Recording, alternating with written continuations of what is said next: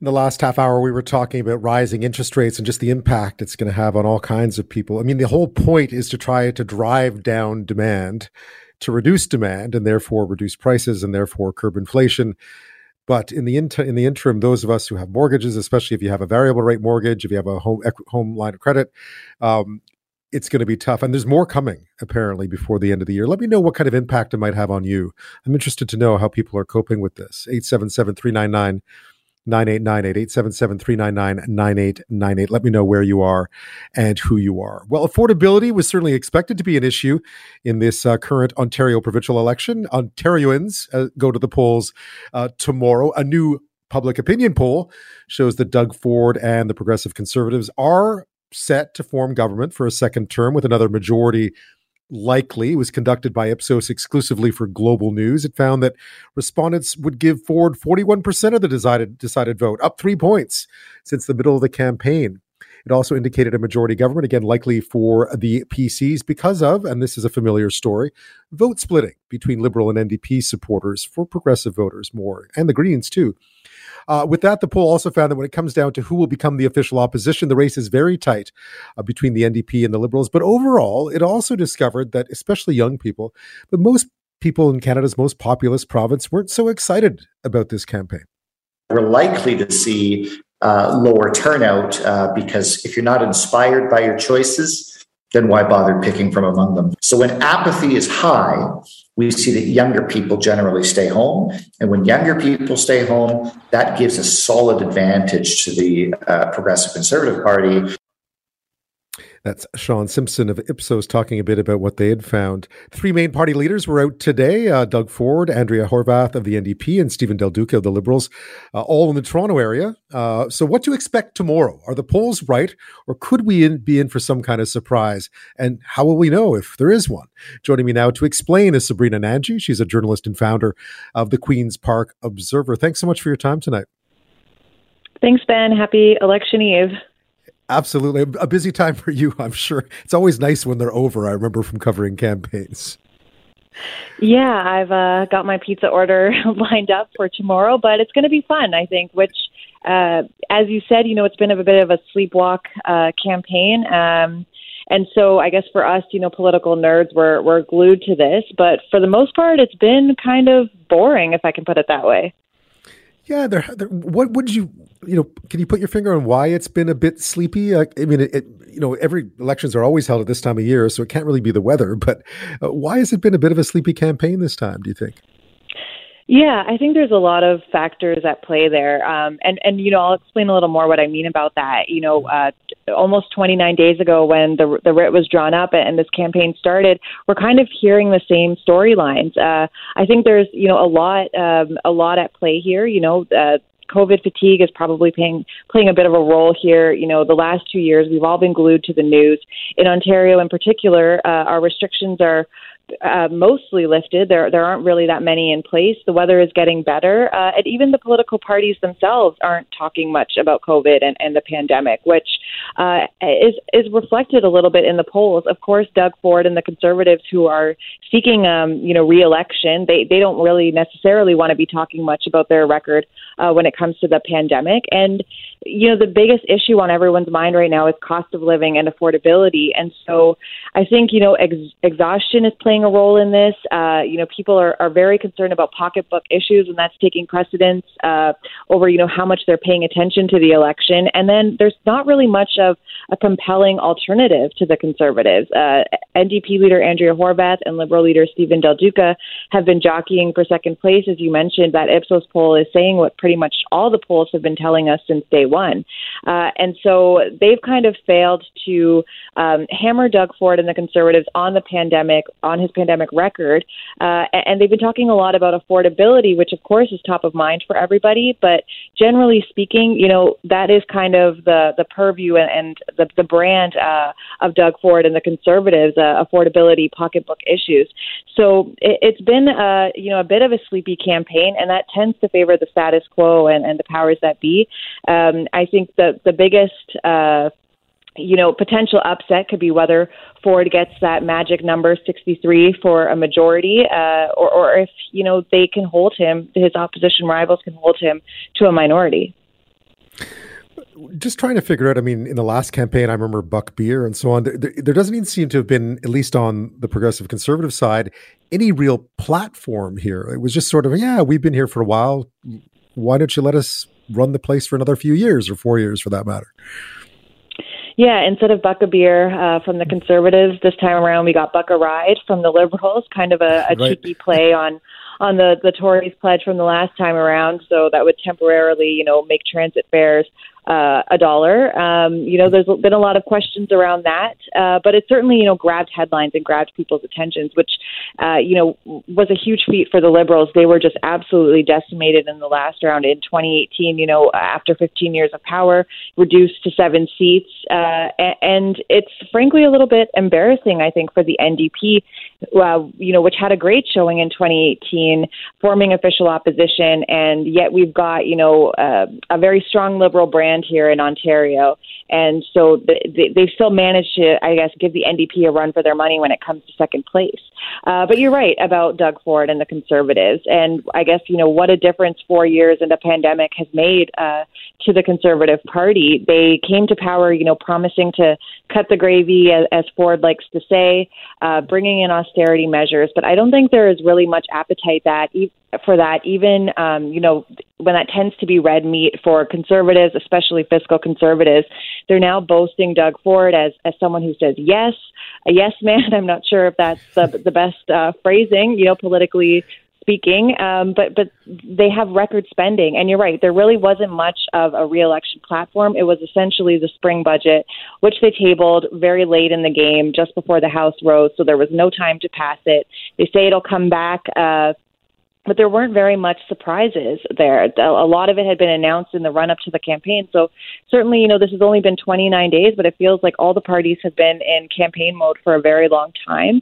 Uh, and and the conservatives' message seems to be, you know, uh, give us another shot here. Uh, we don't want to rock the boat. We're coming out of the pandemic. Uh, people are willing to give Ford, I think, a bit of a mulligan on that. Even folks that I've been speaking to who say uh, you know, they would never vote for Ford or the conservatives, you know, their feeling is that he did the best he could.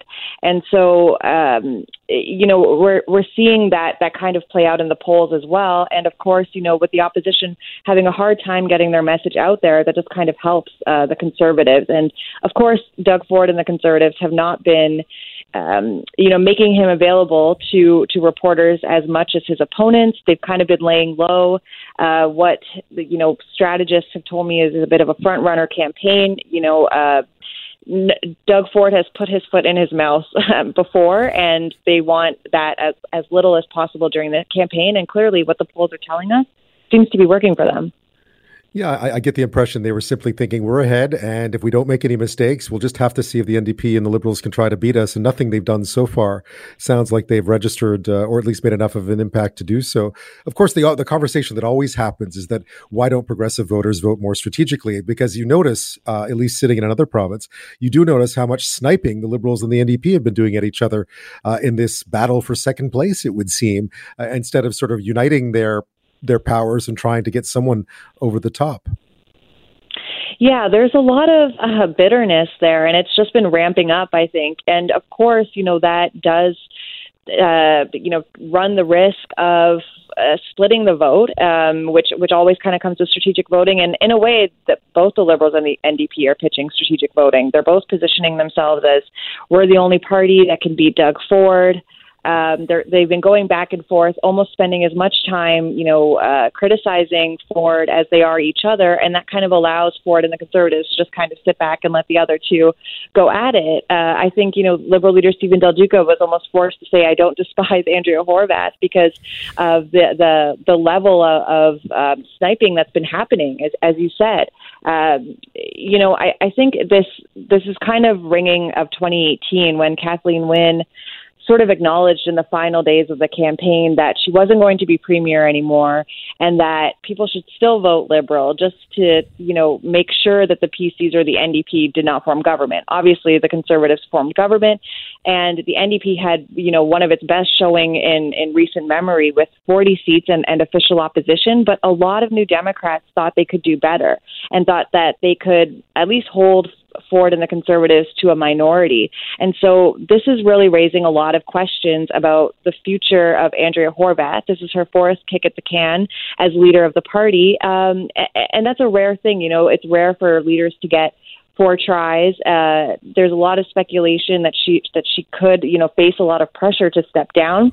I've been reporting myself uh, on the the 901 Club, you know, a grassroots movement within the party that has, you know, been sharpening their knives. They say that the minute polls close at 9 p.m. on Thursday night, they if Andrea Horwath does not, you know, win the premier seat or if she loses seats, which it seems like all the polls suggest will be the case, there's going to start being pressure on her to step aside. Um, even Liberal leader Steven Del Duca, the polls are saying he will not win back his seat in Vaughan Woodbridge, which is currently represented by the Conservatives.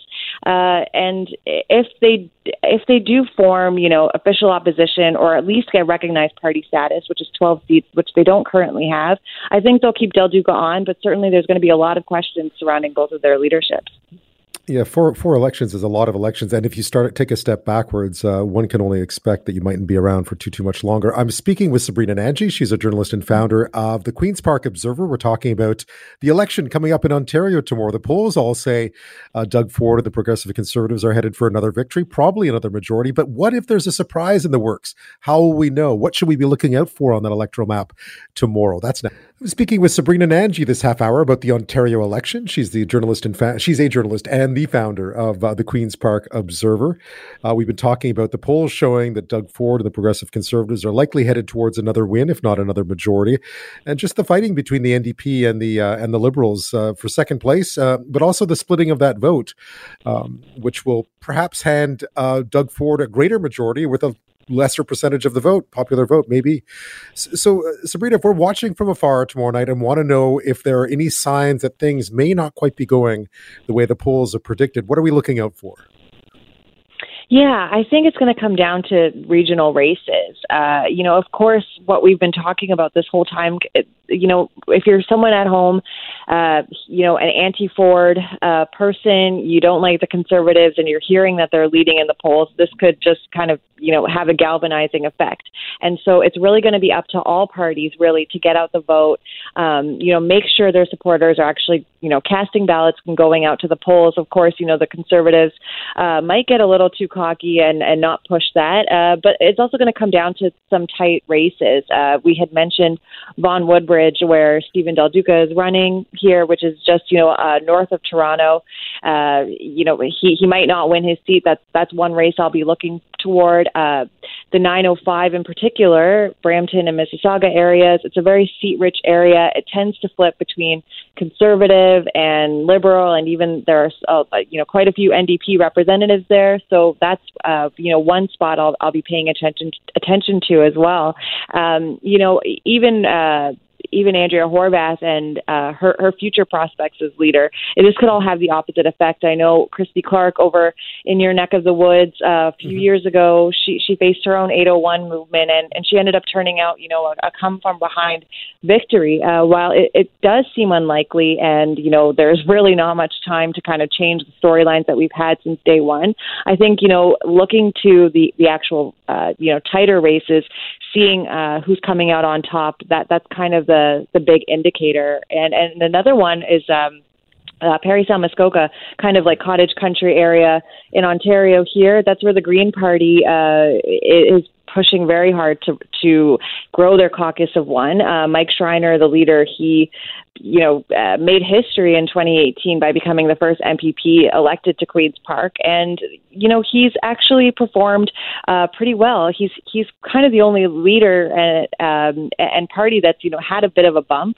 Of course, you know the Conservatives uh, have have a handy lead hand, handy lead right now, but uh, I, I think that kind of came down to Schreiner's debate performance. He was unequivocal uh, and very strong, but at the end of the day, when your chances of forming government are virtually nil, it might be a little bit easier to to play that role. So uh, it's going to come down to the races for me. Although you know the way uh, our election system is set up here, polls close at nine. I think we might you know get a sense of who's taking this, uh, you know, before the hour is up. We found out in BC that just three Green MLAs can make a huge difference in government, actually, uh, in an election not that long ago. So we'll see what I mean. Uh, I, I, I doubt will lightning will strike twice in that way. Uh, just in terms of broader, for you know, obviously this is a national audience for some of the broader uh, lessons to be learned for the conservative movement, because of course they're going through a leadership race now. We've just seen what's happened to Jason Kenney in Alberta. Uh, Doug Ford, for all the criticism of his performance during the pandemic, seems to have found a formula for conservatism in Ontario, particularly, that works. And it is not really you know it's neither particularly uh, you know uh, orthodox in its way. It's not particularly solid. He's not raging against the federal government. Uh, he seems to break the rule book a little bit but it's working apparently in ontario. Are there lessons for the rest of the country here do you think?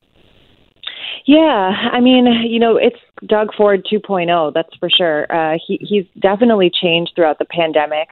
Um, you know, we did see him every day, so Ontarians, voters really got a chance to know him. Of course, you know, he's he, he doesn't uh, like to speak to us reporters as, as much as he often did, but he was holding press conferences almost daily. Uh, and I think that, you know, he kind of comes off off the cuff. Uh, you know, unscripted, and that you know can work in his favor. Uh, you know, people like to vote for. It's that old adage. You know, you vote for someone you'd like to have a beer with, and I think you know Ford kind of fits that bill. And then uh, he has kind of now shifted. Of course, it's the Progressive Conservative Party of Ontario, and he's now emphasizing the progressive side of that. Uh, he's also been working very closely with with Ottawa, and it's very funny how uh, you know Trudeau and the Liberals uh, have kind of used Ford as a foil and vice versa, and then used each other as allies when it's politically advantageous for them. Uh, you know, just before campaign kickoff, uh, Trudeau and Ford were making announcements about electric vehicles, just you know, making it rain funding announcements there, and uh, that that was a big boost to Ford. I think it, it might not have made uh, you know some of his his base very happy. People who you know don't like Trudeau um, over in Ford Nation, as we call it. But for the the wider public, I think it, that actually played very well. And of course, it made things a bit awkward for Liberal leader Steven Del Duca, um, who Trudeau hasn't really you know said much about, or certainly hasn't been out stumping with him on the campaign trail. Uh, we also have a bit of a unique uh, setup in Ontario where it always usually works out where we vote one way provincially and a different way federally.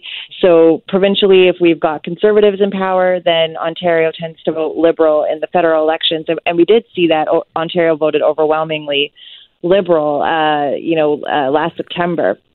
And so I think the the lesson for you know conservatives is how to uh, maybe appeal to the, the broader electorate. Of course, you know the federal uh, leadership race that's happening now. It's it's one thing to win over card carrying Tories. It's another to win over uh, you know the broader electorate in a general election. And so I think that especially coming out of the pandemic, not much appetite for austerity measures.